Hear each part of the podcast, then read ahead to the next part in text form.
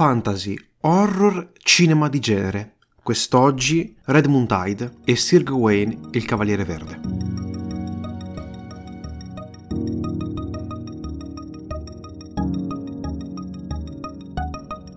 Ecco, come spesso ci accomuna, ci interessa parlare non di film magari troppo di successo, ma anche di piacevoli scoperte che durante la settimana riusciamo a trovare. Del primo film ne avevamo un pochino già parlato perché deriva dal Ravenna Nightmare Film Festival. E partiamo parlando proprio di Red Moon Tide di Luis Patigno Rubio.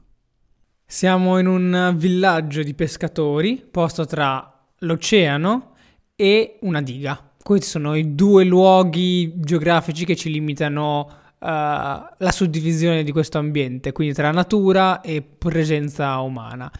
Le persone di questo villaggio sono completamente paralizzate, proprio fisicamente, e dalla morte per un, un, umifragio, la barca si è avvingata a uno scoglio strano o quant'altro, di, della figura di Rubio che viene considerato un po' il salvatore perché era quello che salvava spesso le persone che stavano annegando, stavano affondando. E già ho detto tipo tre quarti del film. Mm, esatto. Eh, ecco, partirei però a dire una cosa. È un film che vive di suggestioni. Siamo di fronte, se volessimo definirlo, quasi a un horror sperimentale. Eh, forse i più amanti del, del, del cinema di genere in particolare del cinema fantascientifico, eh, ricorderanno un cortometraggio, La GT, il quale ehm, per impostazione un pochino tende a ricordare eh, l'impianto visivo sul quale è basato Red Moon Tide. Ci troviamo di fronte ad eh, immagini completamente ferme e questo è molto importante perché è una caratteristica peculiarissima di questo film, è difficile da trovare altrove. La cosa però interessante secondo me, come detto, sono le emozioni, sono le suggestioni che riescono a partire da questo film. E ci troviamo sulla costa galiziana e secondo me è molto importante andare a definire il luogo. C'è un, un legame profondo in, in, quelle terre e anche nel regista stesso, Luis Patigno è indigeno eh, galiziano e lui continua ad esplorare, dopo il film di debutto, Costa de Morte, continua ad esplorare questa terra, questa terra che è bagnata da questo vicino, questo vicino misterioso che è l'Atlantico e che ha creato suggestioni, miti e leggende tramandate di generazione in generazione. E quindi nascono tantissime di queste storie pronte ad essere esplorate. Siamo in questo piccolo villaggio di, di pescatori dove il tempo è fermato, cioè il tempo si è fermato, ma non solo il tempo, tutto sembra paralizzato. L'unica cosa forse che riesce a, a, muoversi è la natura e questo movimento inesorabile dell'Atlantico che, che ha una sua forza che viene trasmessa attraverso le immagini, attraverso il suono di questo film. Noi cosa sentiamo però? Sentiamo delle voci. Queste voci parlano di mostri, fantasmi e streghe, parlano di Rubio, che è sparito misteriosamente, è nel limbo tra vita e morte ed insieme a lui ci troviamo a vagare in questi paesaggi, in, eh, in questo tempo eh, sospeso che forse nasconde delle vite, eh, nasconde dei fantasmi, nasconde dei mostri. Tante vite ha salvato Rubio, ma ora è scomparso. Ecco, è difficile andare, secondo me, a, parla- a parlare mh, di questo film eh, perché, come detto, è qualcosa di fortemente, fortemente sperimentale. Una cosa, secondo me, molto interessante però è la scelta registica. E che se ricorderete noi tendiamo sempre a lasciare nella parte finale di una recensione ma qui è molto importante secondo me parlarne subito anche perché gli attori sono persone prese dalla strada sono veramente pescatori sono abitanti del villaggio e onestamente non è che recitano moltissimo sono diciamo fermi nel tempo anche loro come la storia. La regia è il pregio più grande che ha questo film, perché il regista porta sullo schermo lo spazio. Cioè, è complesso, se ci pensiamo, andare a trasportare l'idea spaziale, tridimensionale eh, su uno schermo bidimensionale. I paesaggi che appaiono sono esteticamente eh, mozzafiato. C'è una ricerca continua, secondo me, tra mitologia e natura, con eh, queste atmosfere che sono molto introspettive e probabilmente forse un po' troppo, al limite dell'esasperazione, con inquadrature volutamente allungate più del loro naturale tempo scenico. Questa è una scelta che, come detto, è molto affascinante, ma al tempo stesso un pochino estenuante. Eh, siamo chiari, non è un film per tutti, soprattutto secondo me i primi 40 minuti eh, sono volutamente molto molto lenti, molto molto dilatati, anche di più di quello che normalmente dovrebbero essere. Ci sono dei campi lunghi enigmatici però che sono bellissimi, nei quali la natura prende proprio il sopravvento sull'uomo, cioè, l'uomo rimane essere come una figura paralizzata nel tempo e nello spazio. Sì, tu hai detto che la regia è il pregio più grande e beh, concordo perché alla fine è tutto in funzione alla regia, più o meno come dovrebbe essere di solito un film, però vabbè. Perché qui vediamo proprio l'idea autoriale del regista prendere completamente pieno possesso di quello che è il mezzo cinematografico. Tu hai detto che è difficile sopportare un'immagine tridimensionale, una bidimensionale, e quello dovrebbe essere lo scopo base della regia, tra l'altro. È proprio, è proprio secondo me, è proprio, è, è fatto l'esempio perfetto. E quindi ci sono davanti ad inquadrature ferme perché i nostri soggetti non si muovono, non parlano, quello che noi sentiamo è, è, il loro pensiero, che talvolta i pensieri dei personaggi ovviamente sono discordanti, quindi anche a livello di sceneggiatura è comunque quel che c'è oggettivamente ben fatto perché ogni persona ha il proprio pensiero, ha la propria discussione in atto in testa e, e sono tutti bloccati per la paura di questo mostro, se è realmente un mostro o quello che loro credono sia un mostro e dalla scomparsa di, di, Rubio, quindi questa presenza un po' eroica che è andata a sparire, lasciati completamente bloccati, paralizzati nei loro pensieri. E quindi sì, a livello attoriale le persone sono tanto, cioè, in modo scherzoso devono tanto fare delle facce particolarmente concentrate e poi ci mette le parole in voice over. Ci sono inquadrature ferme, ma c'è anche inquadrature con dei lentissimi movimenti, tra l'altro sia di carrello che di panoramica comp- composti insieme. E talvolta, cioè, lenti perché sono davvero molto lenti e qui una delle cose più belle che quando succede e viene fatto bene è una cosa bellissima che ti porta, cioè ti cattura un sacco l'attenzione, è quando si vede un'inquadratura e il sonoro è come se fosse staccato da quell'inquadratura, noi sentiamo altro, noi viviamo completamente e rapiti dal sonoro, perché il sonoro ha un potere, secondo me, molto più forte rispetto all'inquadratura per attirare l'attenzione, attirare il pensiero delle persone. C'è un esempio molto facile, se tu senti schermo nero e senti il gocciolio, tu pensi subito a dell'acqua, delle gocce d'acqua, immediatamente. Invece se tu vedi un'inquadratura dove c'è un rubinetto, vedi sia subito il rubinetto che cadono le gocce, però vai già a studiare, andare un po' a studiare un po' come tutta l'immagine, cos'altro c'è. E quindi diciamo che il sonoro ha una capacità molto più selettiva nel farti proprio nel farti concentrare su un determinato cosa. Ritorniamo ancora all'inquadratura che stavo dicendo, c'è inquadrature in cui eh, si vede uno spazio prevalentemente vuoto oppure con delle, delle panoramiche o dei carrelli e noi sentiamo un altro suono, qualcosa che si muove, qualcosa infradiciato che si muove, che si muove dei passi, poi dopo più avanti potremo andare a capire cos'è effettivamente quello, quel, quello che stava muovendo o chi era quello che stava muovendo.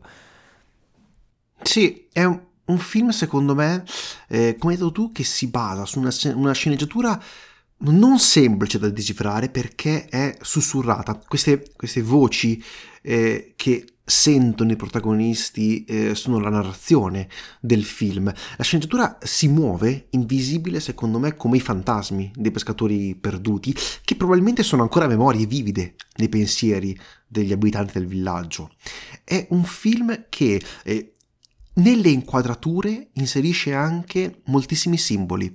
Ok, abbiamo l'oceano che dona e toglie, reclama corpi, come se fossero alla fine una merce di scambio in questo equilibrio naturale, ma abbiamo anche una roccia molto strana, una roccia che diventa quasi un santuario, una roccia che viene venerata ma al tempo stesso è minacciosa, così come la luna, che dà il titolo al film e secondo me quando entra in scena, perché possiamo quasi definirla un, un personaggio di questo film, ecco, quando entra regala probabilmente le più suggestive scene. E qui mi collegherei anche con la fotografia. La fotografia è di altissimo livello, perché il regista riesce, come uno stregone, a attirare lo spettatore in questo mondo sospeso tra finzione e realtà. È difficile comprendere cosa sia vero e cosa sia falso.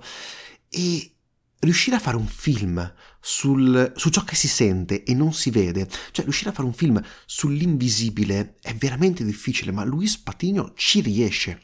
Lascia ampio spazio all'interpretazione del, dello spettatore, cioè è chiaro lo spettatore deve diventare parte attiva di questa ricerca ma ehm, anche grazie a una fotografia che eh, spazia, dopo tu andrai più sul tecnico, eh, spazia da quello che è un, un realismo quasi da documentario a un, una completa follia di rosso sparato ovunque, riesce a creare queste due linee tra una più formale, basata su quello che è il linguaggio del cinema, e una magari un po' più mh, tematica, che è quella più orrorifica, basata sul folklore, sulla mitologia. E non sempre queste linee, diciamo, si intrecciano, però quando lo fanno ci riescono particolarmente bene. Sì, tu hai parlato della fotografia eh, quasi documentaristica e ti direi togli il quasi, perché lui era anche il DOP sì. Cioè, lui ha fatto anche, lui ha fatto ovviamente un sacco di ruoli. È un film, cioè, a bassissimo budget.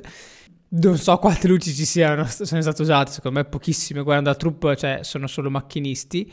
E quindi c'è, sì, c'è questa fotografia quasi eh, cioè molto naturalistica perché non c'era niente di aggiunto e quindi è tutta una composizione delle immagini, trovare il momento giusto con la, con la luce giusta, però non ci sono effetti di luce particolarmente eh, complessi o ricercati, è stato effettivamente delle bellissime immagini, bellissime inquadrature, mentre l'ultima parte diventa tutto completamente rosso per dare questo effetto fantasmagorico, ultraterreno, alta dimensione legata però al, a, al luogo. E qui la fotografia, cioè, è tutto fatto in post e sicuro e ci sono tipo alcuni effetti di pixel che sembrano un po' per cavi loro super saturati, però dato che devi comunque la sensazione di una cosa irreale o comunque diciamo un punto di vista da fantasma, poiché siamo in una situazione in cui tutte le persone vengono sono praticamente morte, nel senso vengono coperte addirittura con dei lenzuoli per rappresentare ulteriormente, nel senso loro sono bloccati, paralizzati, sembra quasi che diventano degli, degli esseri non vivi a quel punto, poiché non, non agiscono, non fanno più niente. E, e, quindi c'è questa fotografia qua che è est- estremamente indicata. Ripetiamo, questo film è a basso budget e, e e basta, è, è molto interessante. Cioè, come detto, c'è i primi 40 minuti che sono molto lenti, però secondo me son, cioè, sono volutamente lenti e quasi troppo, ma è giusto così. Cioè, arrivi a un punto in cui di questa dilatazione è ciò di cui è, è, fatto, è, fatto, il film, così dà il tempo di riflettere su ogni parola che viene detta, perché poi hai un sacco di momenti di, di pausa, hai parlato di un sacco di simbolismo, e infatti ci ritrovo tipo l, cioè un confronto tra la natura e, e, l'uomo, quello che pensa l'uomo della natura, quello che pensa l'uomo di ciò che ha fatto l'uomo, e vari, cioè, vari pensieri che si contraddistinguono, alcuni sono totalmente, so, sono totalmente idee create nella testa dell'uomo, che in realtà non sono effettivamente così. Quindi è, è, è, è bello. Nel senso, io sono curioso di vedere altre opere sue. Ho, ho letto un po' e comunque il regista lo definiscono un po' fluido, nel senso in questi... È sempre tra il detto, quello che te lo mostra ma non totalmente, ti dici una cosa, non ti spiega niente. Ecco, e questo è un collegamento con il film successivo. Sì, eh, possiamo, per chiudere, secondo me, Red Moon Tide non è un film per tutti, bisogna essere chiari, non è un film, secondo me, che può piacere ad una, mm, magari un pubblico più generalista. È un film per chi ama l'horror, ma ama anche sperimentare qualcosa di nuovo. È, è difficile trovare visioni del genere sul grande schermo. Hai detto che è un film a basso budget, però per quanto riguarda le inquadrature, la bellezza della parte estetica, questo basso budget non si nota grazie alla bravissima mano di Luis Patigno. Ci sono anche qui delle persone con eh, dei, dei, veli bianchi addosso, così come ci sono nel film Storia di un fantasma, che è di David Lowry. Oggi però non parliamo di Storia di un fantasma, ma parliamo del suo nuovo film, Sir Gawain e il Cavaliere Verde, uscito e disponibile su Amazon Prime Video tra me in breve. Medievale inglese, quindi epoca di Re Artù, Sir Gawain e, o come si pronuncia, è un ragazzo che rimanda il voler eh, diventare a tutti gli effetti un cavaliere, pa- passa su giornata a, bere e, and- e, andare con uh, la prostituta che, di cui che gli piace, diciamo, non che è innamorato, e quindi deve compiere questo, questo percorso uh, che parte come un gioco che dai nostri occhi serve per farlo crescere, però lui in realtà ogni volta rimanda anche qui il, il suo voler crescere, il suo prendere responsabilità, fare la cosa giusta, iniziare a pensare, diciamo, da, da adulto. E secondo me questo è un ottimo film di crescita che a me non piacciono i film di crescita, però qui boh, è espresso in modo, in modo appagante poiché non, non, ti, non, ti, mette a descrivere tutte le cose, so, ho totalmente isolato dalla trama. La trama è bella, guardatevelo, non so cosa dirvi. fine, fine qui, se no vado a spoilerare, quindi... Diciamo che è basato su una famosa storia eh, di Re Artù, eh, è basato sulla storia di un suo cavaliere, in questo caso Gawain, e il suo rapporto con, con il Cavaliere Verde. Questa diciamo è proprio la, la, trama in brevissimo. La cosa però interessante è come viene messa in scena, è come viene posta, è quello che vediamo. Perché il regista che ci aveva già abituato a essere particolarmente talentuoso, eh, qui si ritrova uh, in questo fantasy eh, quasi esoterico, quasi misterioso, secondo me si ritrova a dare il suo meglio. Anche Storia di un fantasma è un grandissimo film, così come lo dico subito anche Il Cavaliere Verde. E sono due grandissime opere di un regista che fino a poco tempo fa non sentiva parlare così tanto. Eh, sì, ha fatto film per la Disney, ha fatto mi sembra Il Drago Invisibile, adesso girerà Peter Pan, però non era ancora secondo me sulla cresta dell'onda come dopo questo film. Lo paragono e lo metto adesso in insieme a Robert Eggers e Ari Aster. Sono dei maestri del genere, sono dei maestri di quello che riescono a fare un qualcosa che in America non fa più nessuno. E cosa importante, prodotto dalla A24 e distribuito dalla A24, una delle case di produzione che ultimamente amiamo di più. Eh, se ci ascoltate oramai credo lo avrete capito. Cosa, cosa ci racconta questo film, perché ci troviamo di fronte a non a un cavaliere, a qualcuno che vuole diventare un cavaliere, vuole dimostrare la sua lealtà e forse dimostrando la sua lealtà sa che diventerà il futuro re. E quindi fin dove può spingersi l'ambizione, fin dove può spingersi la lealtà? Ecco, il film è un interessantissimo momento di crescita. E seguiamo questo personaggio che parte, come hai detto, da praticamente essere uno sprovveduto quasi, un giovane rampollo che vuole dimostrare tutto, lo troviamo a vagare per queste desolate lande di un'Inghilterra bellissima, fotografata benissimo, lo ritroviamo a vagare non solo con l'esterno, con la natura, ma con i suoi stessi demoni. Eh, ci sono delle visioni, non si riesce più a comprendere ciò che è reale da ciò che è visione e questa è una cosa molto molto positiva. Anche qui siamo in un mondo, in un'atmosfera, in un tempo quasi sospeso.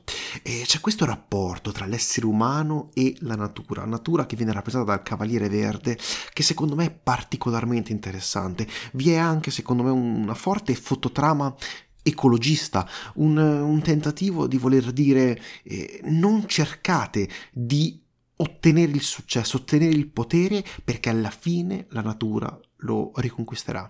Tutto tornerà alla natura ed è molto importante il personaggio di Alicia Vikander quando lo vedrete che secondo me rappresenta perfettamente nelle sue battute tutta questa eh, sottotrama, tutto questo significato.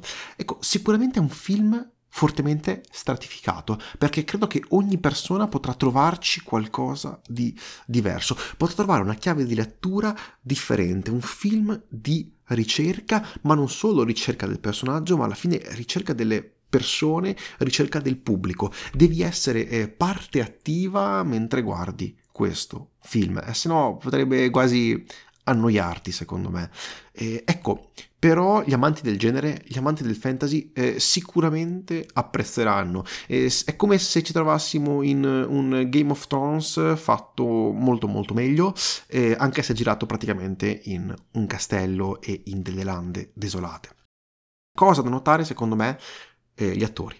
Cioè, i sia Dev Patel ma tutto il cast è di altissimo livello. Dev Patel ovviamente sorregge eh, attorno a sé l'intero peso del film con un personaggio che cambia. Questo film è la sua evoluzione, l'evoluzione di Sir Gawain e lui lo fa alla perfezione veramente, ma tutto il cast che lo accompagna, a partire dagli attori, di The Witch che vogliamo così ricollegarci un pochino a, a, Robert Eggers.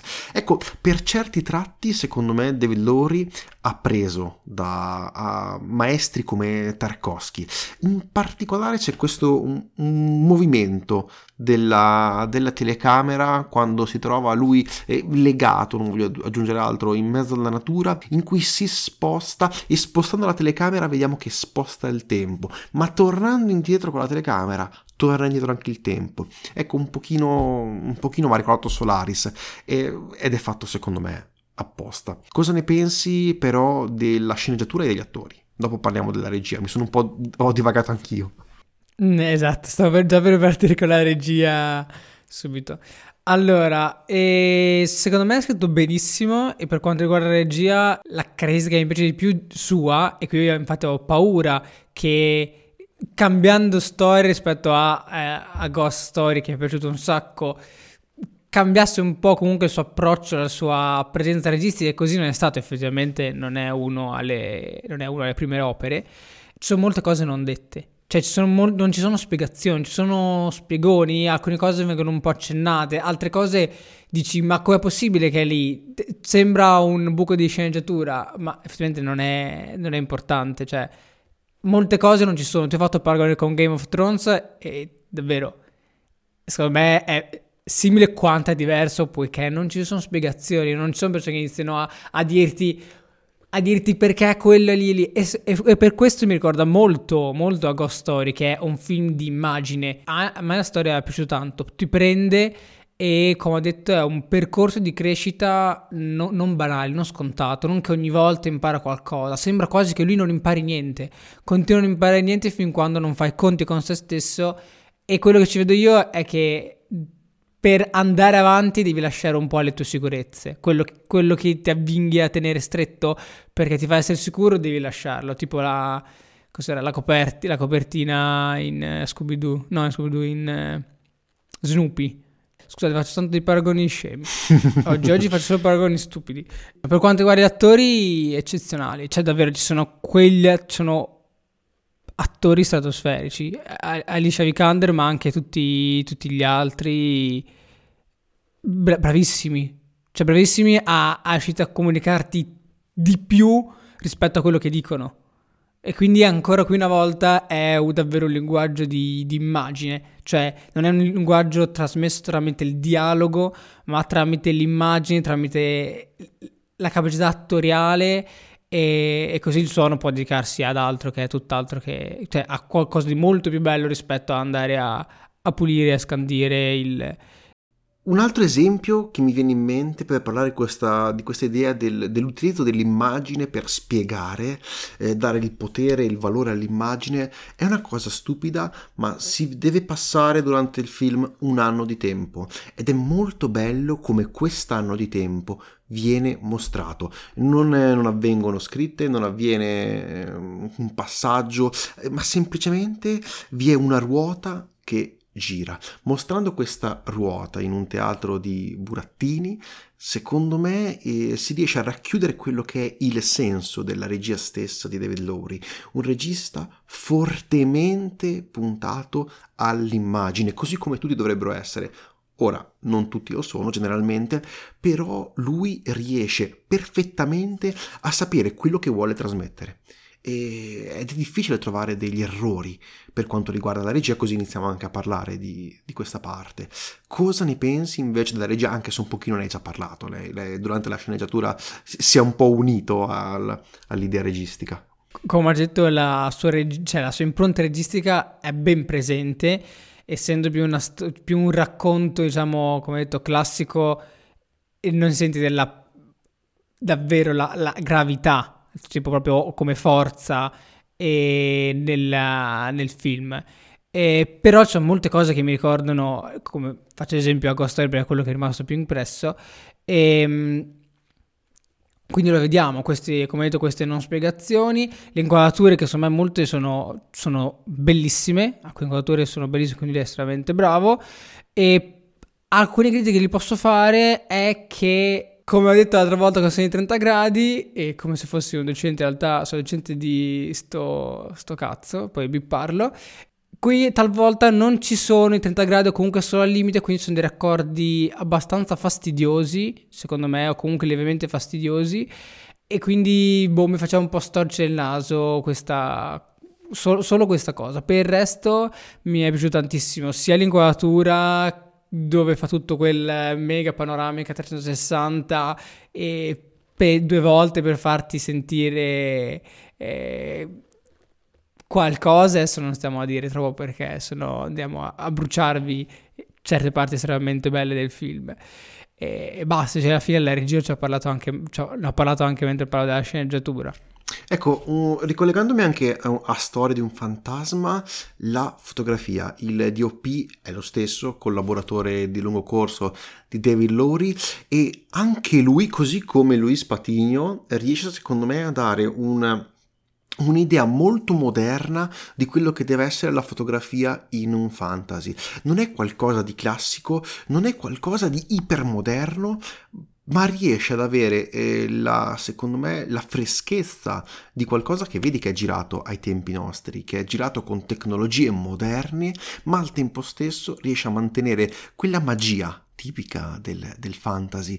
E la fotografia è molto molto molto riuscita. Proprio si spazia secondo me anche dai colori stessi oltre al, al verde della natura che è molto presente sino al colore al, al bianco, alla neve, alla sensazione di freddo che si ha quando ci si ritrova di fronte a Re Artù, un eh, re forse un po' che è giunto ai suoi ultimi giorni di vita.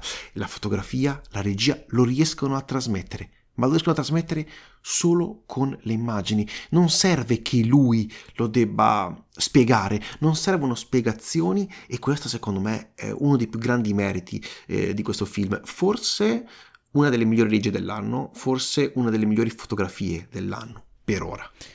Per quanto riguarda una delle migliori fotografie e anche per quanto riguarda una delle migliori regie, mi trovi d'accordo poiché Qui ci troviamo dinanzi a una fotografia che cerca di sfruttare un enorme contrasto, un'enorme eh, possibilità dinamica.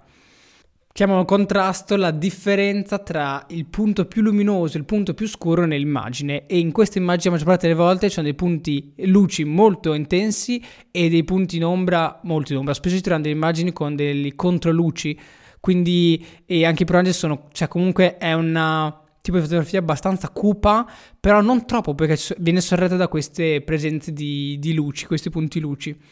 A me è piaciuto tantissimo, poiché davvero ti permette di andare a trasmettere, diciamo, una sensazione di cupezza alla storia che in certi punti ha e, e è davvero bello, dovreste vedervelo per capire quanto, quanto, secondo me è ben studiata. Ci sono dei punti in cui c'è la fotografia, le luci cambiano un pochino durante, durante la scena, durante l'inquadratura stessa. Ci sono degli, degli errori oppure delle, diciamo, errori voluti, cioè dei personaggi completamente in ombra anche se premere in luce per dare attenzione soltanto su qualcuno, ma essendo comunque il lore collega essendo un fantasy vorrebbe, diciamo, uscire da una fotografia troppo realistica in certi momenti e quindi a livello fotografico è bellissimo. Per quanto riguarda un contesto più ampio, è, vabbè, è girato in tipo 16 noni, quindi widescreen, quindi tutto schermo. Però è stato girato con uh, la Harry 65, cioè il formato più grande se non, cons- se non consideriamo il IMAX, non vorrei sbagliare, però l'IMAX dovrebbe essere più grande decisamente, il formato più grande con cui si potrebbe girare. Questo ci permette una capacità di dettaglio perfetta, cioè una, um, davvero una capacità di, des- di descrizione, di lettura di ogni piccola cosa, per esempio lo ritroviamo benissimo nei vestiti che hanno un dettaglio finissimo.